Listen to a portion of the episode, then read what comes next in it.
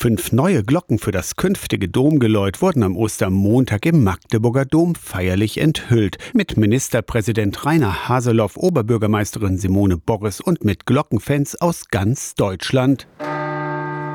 Mein Sohn vor allem, der ist Glockenspezialist. Wir sind extra aus Berlin gekommen. Spezialist nicht unbedingt, aber das ist mein Hobby. Früher, als ich in der Kita war zum Beispiel, dort wusste ich auf einmal den Namen von irgendeiner random Kirche. Ja, und mich haben damals schon die Klänge fasziniert.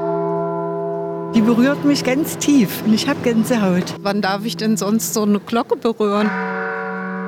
Den Klang spüren. Sie werden ja auch dann oben hängen und dann kommen wir sowieso nicht mehr in die Nähe. Dann sozusagen den akustischen Fingerabdruck von Magdeburg ausmachen werden, das ist schon was ganz Besonderes. Der Klang, die Größe, das Gefühl über die kühle, glatte Bronze zu streichen, Glocken faszinieren. Auch Manfred Eich ist extra zur Glockenpräsentation angereist. Aus Köln am Rhein. Das zieht Menschen an, ne? ohne dass das jeder so als Hobby hat, im Gegensatz zu mir. Das Glockenprojekt ist ein starkes Zeichen für bürgerschaftliches Engagement, findet Oberbürgermeisterin Simone Boris. Es sind so viele Menschen, die eben für dieses Projekt auch mitwirken ja, und so viele Spendenmittel gegeben haben, dass es auch so schnell gelingen konnte. Also ich bin total beeindruckt.